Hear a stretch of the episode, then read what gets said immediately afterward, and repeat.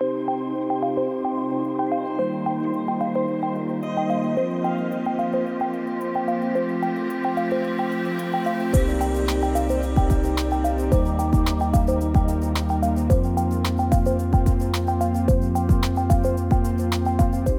Sziasztok! Ez itt az AJTK Podcast negyedik adása. Pálmai Zsolt vagyok, a podcast műsor vezetője. A mai adásban az amerikai elnökválasztási versenyről lesz szó, vendégem pedig Csepregi Zsolt, a Tudásközpont nemzetközi kapcsolatokért felelős igazgató helyettese, aki rendhagyó módon a szerepemet átvéve engem fog kérdezni, mint transatlanti kapcsolatok referenst. Előbb azonban néhány alapvető tény a november 3-án esedékes választásról.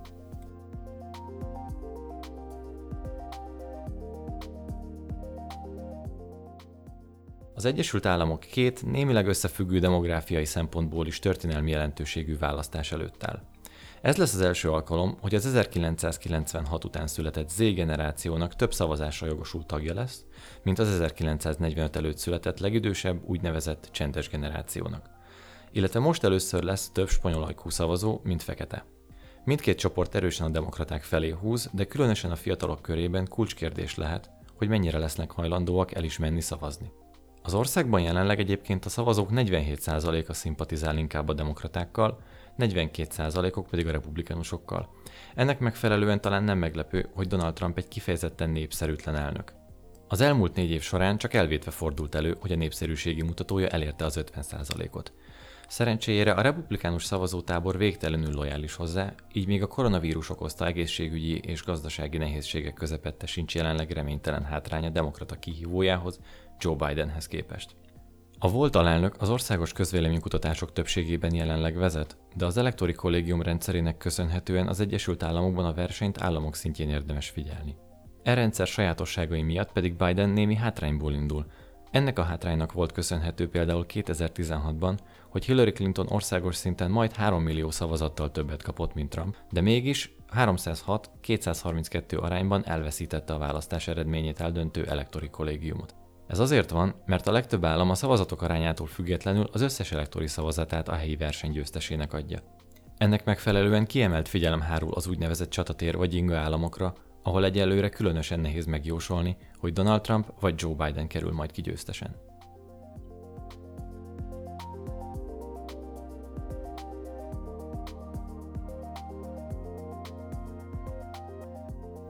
Zsolt, a legutolsó anyagodban, ami megjelent, ugye a 2020-as amerikai elnökválasztásokat elemezted, illetve hát annak az ahhoz vezető versenyt a két jelölt között. Ugye az alcíme uh, Some Solid Ground in a Shifting Landscape. Ebben is ugye bemutatod, hogy hát ez egy nagyon turbulens időszak volt, amit, amit most elhagytunk, de végül is ugye most látszik, hogy Donald Trump és Joe Biden fog megmérettetésre kerülni 2020 őszén.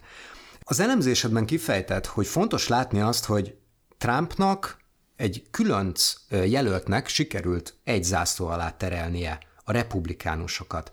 És ezt ugye párhuzamba vonod a, a demokrata pártalam, ami ugye most fog formálódni. Be tudnád mutatni azt, hogy Trump hogyan tudta ezt elérni, hogy a republikánus pártot ő, éppen ő tudta konszolidálni?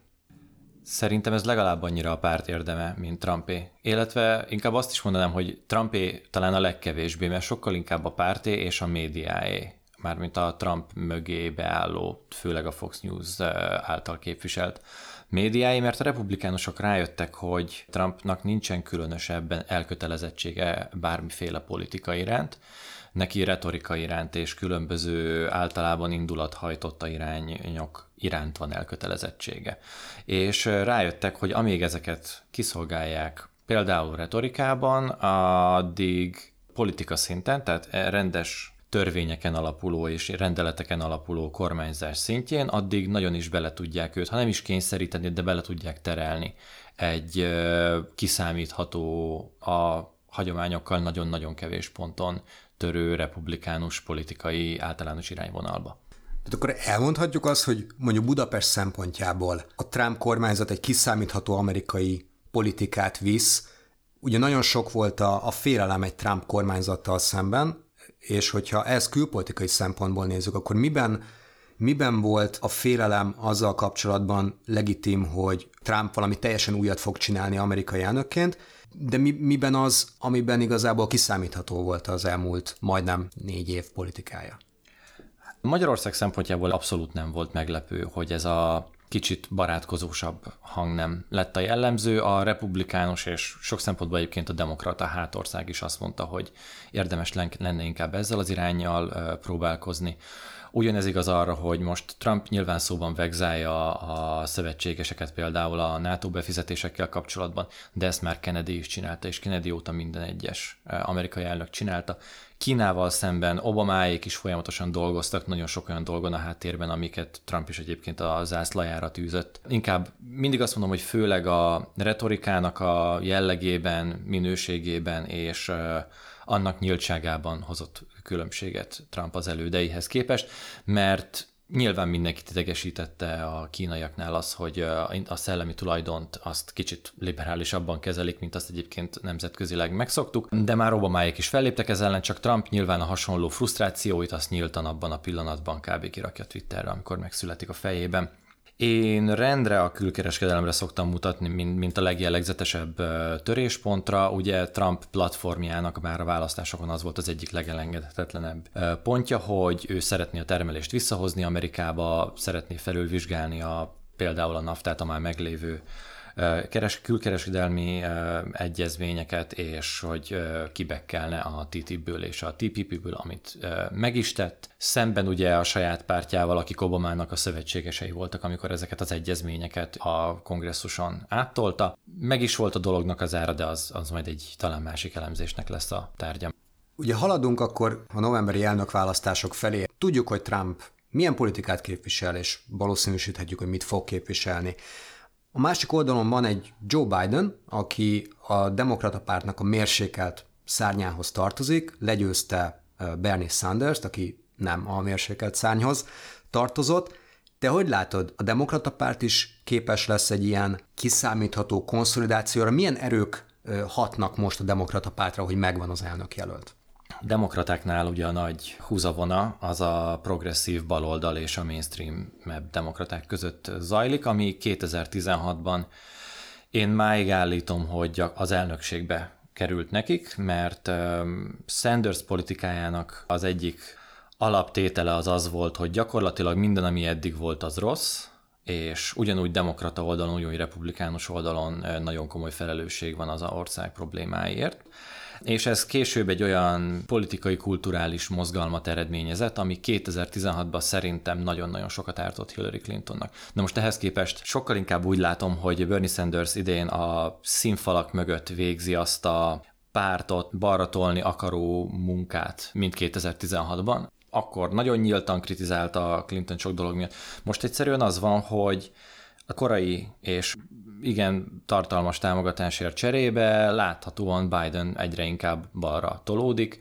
most felállított ilyen akciócsoportokat, amivel például a klímakérdést fogják tárgyalni, és a leendő demokrata platform kidolgozása a céljuk. Ott például Alexandria Ocasio-Cortez az egyik legnevesebb fiatal demokrata Sanders ágról érkezett politikus lett ennek az egyik vezetője, mert ezzel egyrészt gesztust tesznek a Sanders szavazóknak, másrészt pedig azért, mert a Sanders ág ezáltal is nyomást gyakorol a mainstream demokratákra, hogy építsék be a platformjukba az ő baloldali gondolatait. Mik az előzetes jelek, milyen üzeneteket látsz, amik, amik a Biden kampányt és, és magát a demokrata pártot vihetik a következő hónapokban?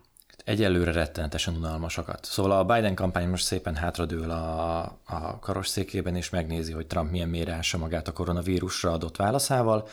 Alakul még az a platform, nyilván most baromi nagy kihívás az, hogy mennyire mehetnek balra, mennyire lehet mozgósítani a fiatalokat, mennyire lehet beáldozni a progresszíveket.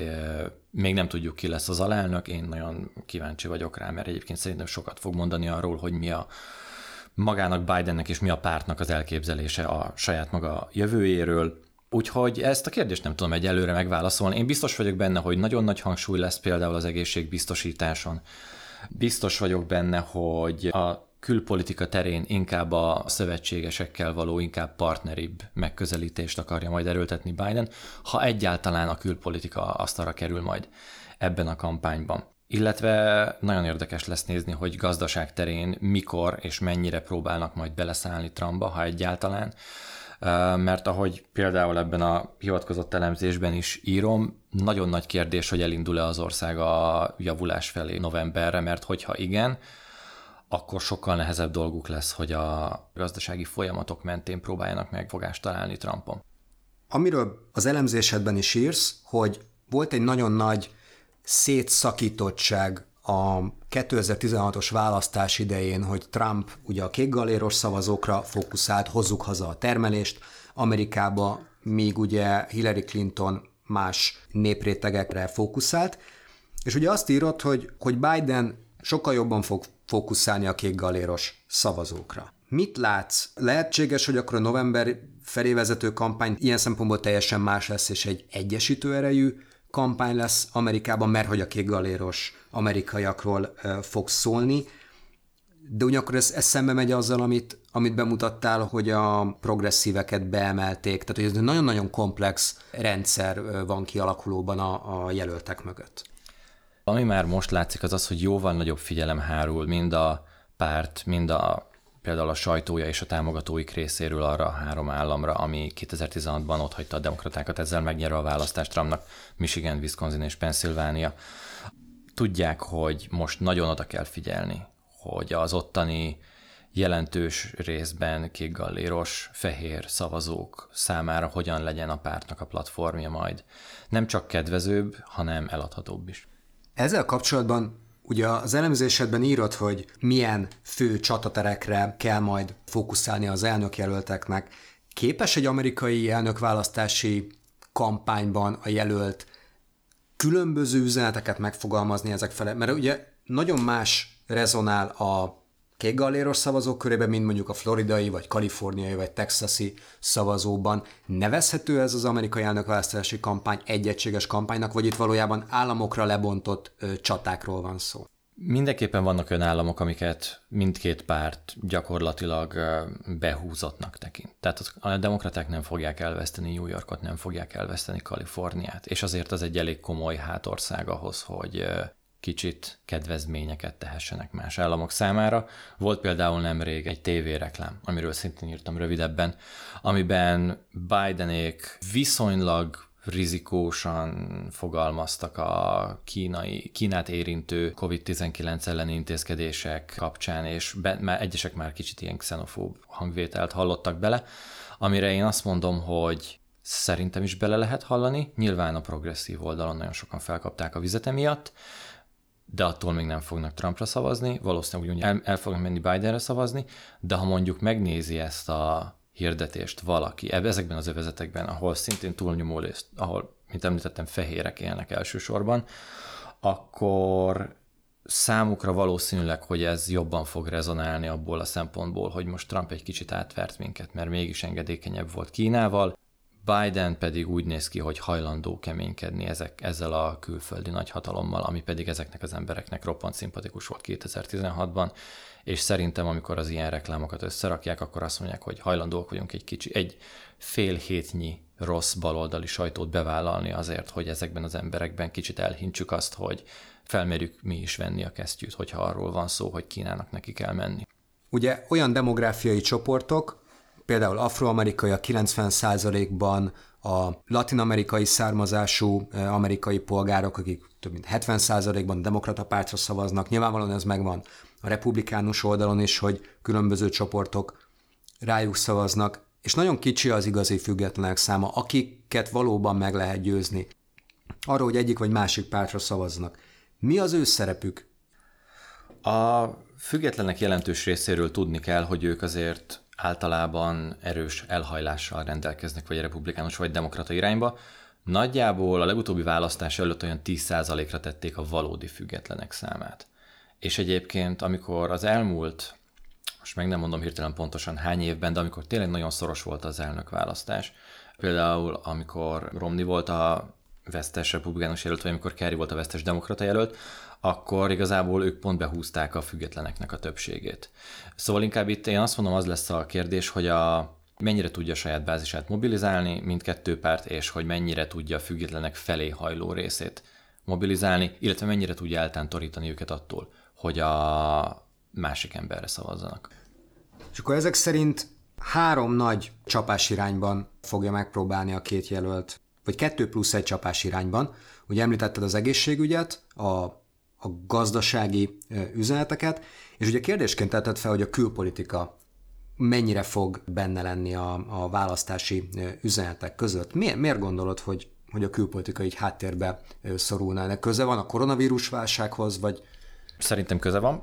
A, a legfőbb kérdés az, hogy mikor jön második hullám, hogyha lesz, mikor fog véget érni egyébként a jelenlegi hullám az Egyesült Államokban, mert ugye azért lassan elérjük a százezer halálos áldozatot, illetve hogy mi lesz a gazdasági hatása ennek az egésznek, mert a bőven 10% fölött van jelenleg a munkanélküliség, ami az egyik legfőbb mérőszám volt, amire Trump állandóan hivatkozott a saját gazdasági hatékonyságát méltatandó, és ki kell még derülnie, hogy mindezek javuló tendenciát fognak addigra mutatni, milyen nyomot fognak hagyni, ezek felülírhatják például azt a tényezőt is, hogy ott van Kína, mint egy nagyon kényelmes bűnbak, akit lehet úgy ütni, hogy az ember demonstrálja a külpolitikai tudását és fellépését, fellépni hajlandóságát. Akkor mondhatjuk azt, hogy Amerika befelé figyel? Igen, szerintem azt mindenképpen várhatjuk, hogy elsősorban egy befelé néző kampányról lesz szó, és befelé néző jelöltekről, de két különböző okból. Trumpéknak azért, mert bevált ez az üzenet legutóbb, minden, ami külpolitika volt, nyilván lefordították belpolitikára, hogy így lesz ebből nektek több munkátok, így lesztek nagyobb biztonságban, stb. stb. és bejött. Bidenéknek viszont szerintem ott van extra nagy motivációnak az, hogy már csak azért is érdemesebb befelé nézni, hogy megakadályozzák azt, hogy legyen még négy év Trump, és hogy megakadályozzák azt, hogy legyen majd még egy Trump és hogy elhincsenek olyan reformokat, hogyha lehetőségük lesz rá, illetve megalapozzák az emberekbe azt a fajta gondolkodást, ami lehetővé teszi majd az ő megválasztásukat, ahhoz, hogy véghez vigyenek olyan reformokat, ami kicsit elejét fogja venni annak, hogy hasonló üzenetek, hasonló politika mentén ismét egy Trump-szerű jelölt esélyes legyen az elnökségre. És akkor látszik, hogy, hogy tényleg, ahogy mondod, hogy a demokrata párt egy ilyen hosszú távú átalakuláson indult el. De ugyanakkor a, a most végzett kutatásodban ugye arról, ahogy említetted is már, arról írsz, hogy milyen bázisa lesz a republikánus pártnak a jövőben. Hogyan hatnak ezek a demográfiai változások, vagy a, a, fiatalok. És ugye említetted azt is, hogy az amerikai fiatalok jobban e, kívánnak egy, egy diplomáciai megoldást, mint a katonai megoldást. Milyen folyamatokat látsz most a republikánus pártban, amik ezekre a kihívásokra, a demográfiai vagy, vagy, vagy új politikai üzenetekből eredő kihívásokra reagálnak. Hol van a republikánus párt jövője? Rövid távon én azt látom, hogy rettentően kapaszkodnak azokba a körökbe és azokba a tényezőkbe, amik jelenleg számukra választási politikában eredményre vezetnek. Ugye azt is említem a tanulmányomban, hogy az elektori rendszer jelenleg azért inkább számukra kedvez, illetve az idősebb szavazók egyrészt fehérebbek, en, ennek következtében republikánusabbak, és hajlandóbbak is elmenni szavazni jóval, mint a fiatalok. Nem először mondják már azt az elemzők, hogy na de ez lesz az utolsó választás, amikor rájuk lehet hagyatkozni. Nem feltétlenül van ez így, de egyre inkább közelebb kerülünk ahhoz a ponthoz, hogy ez így legyen. A párton belül egyébként már létezik a változás, a fiatalabbak körében nagyon nagyon meglepő eredményeket lehet látni, hogyha megnéz az ember például a különböző társadalmi kérdésekben a fiatal republikánusoknak mi a véleménye.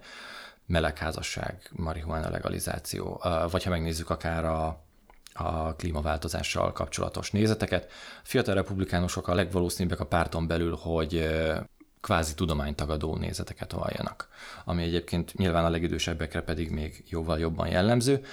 A pártnak egyszerűen el kell majd előbb-utóbb engednie a jelenlegi nagyon leegyszerűsítve a dolgot, de fehér férfiakra koncentráló politikáját, vagy legalábbis retorikáját, ahhoz, hogy be tudja emelni a fiatalokat is, és hogy ne engedje át a legfontosabb, például belpolitikai csatatereket egyszerűen a demokratáknak, már csak azért is, mert ha megnézzük például az egészségbiztosítást, a demokratáknál arról megy a nagy vita, hogy letérjenek-e a privát egészségbiztosítási rendszer, és legyen egy államilag biztosított egészségbiztosítás, vagy legyen egy, erre csak egy opció az Obama kérnek a kibővítése révén. Na most a republikánusok miről beszélnek évek óta? Arról, hogy ezt majd az egész Obama kért eltörlik, és majd lesz valami helyette. Hát még az eltörlésig se jutottunk el, és ez azért viszonylag kevés perspektívát tartalmaz ahhoz képest, hogy Az egyik pártnál itt konkrétan már a módszerről zajlik a vita, a másiknál pedig még csak folyamatosan mutogatnak rájuk, hogy majd mi azt csináljuk, amit ők nem, vagy legalábbis visszacsináljuk azt, amit ők igen. Talán zárásként beszéljünk egy technikai dologról, mivel az elemzésedben te is egy ügymeneti dolognak a kihangsúlyozásáról beszélsz. Ugye arról, hogy, hogy nagyon-nagyon fontos, sokan elfelejtik azt, hogy az Egyesült Államokban a demokrácia úgy működik, hogy nem az számít, hogy ki szerzi meg a legtöbb szavazatát a polgároknak, hanem az, hogy ki szerzi meg a legtöbb elektori szavazatot. Elektori szavazatot.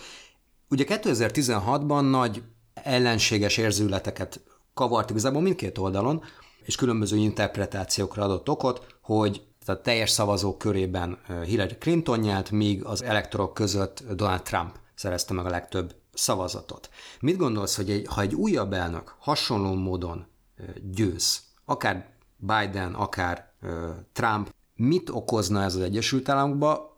Te látsz esélyt arra, hogy ezt a rendszert megreformálja az Egyesült Államok? Bidennek nagyon kevés esélye van arra, hogy a kevesebb szavazattal, de többségű elektori szavazattal megnyerje. Trumpnak viszont idén már az is benne van a pakli, hogy akár 5 millióval kevesebb szavazatot szerez országos szinten, és mégis nyerni fog. Ennek megfelelően nem meglepő módon a demokratáknál van sokkal inkább arra inger, hogy ezt az egész rendszert megváltoztassák. Ugyanakkor a nép is egyre népszerűbb az ötlet, ami szerintem azért nagy mértékben összefügghet azzal is, hogy a fiatalok azok egyre inkább, ugye, hogy most jelenleg a demokraták felé hajlanak, nyilvánvalóan számukra sem tetszik az a fejlemény, hogy így rendre a hangjuk azáltal is el van nyomva, hogy bele vannak kényszerítve egy rendszerbe, ahol egyszerűen nagyon is dől a játéktér valamelyik párt felé. Nagyon jó, nagyon érdekes lenne tudni előre, hogy ezt meg fogják-e valaha változtatni. Um, Viszonylag kevéssé tudom elképzelni azt, hogy emberekben erős érzelmeket keltsen az, hogy ők már pedig meg akarják védeni a, az Electoral College rendszert, szemben azzal, hogy hé emberek, lehet ez demokratikusabban is. Most nyilvánvalóan az egyik az egy jóval hatékonyabb hívószónak hangzik. Hosszú távon nem tartom elképzelhetetlennek, de szerintem már bőven ősz lesz a hajam, mire ez kiderül.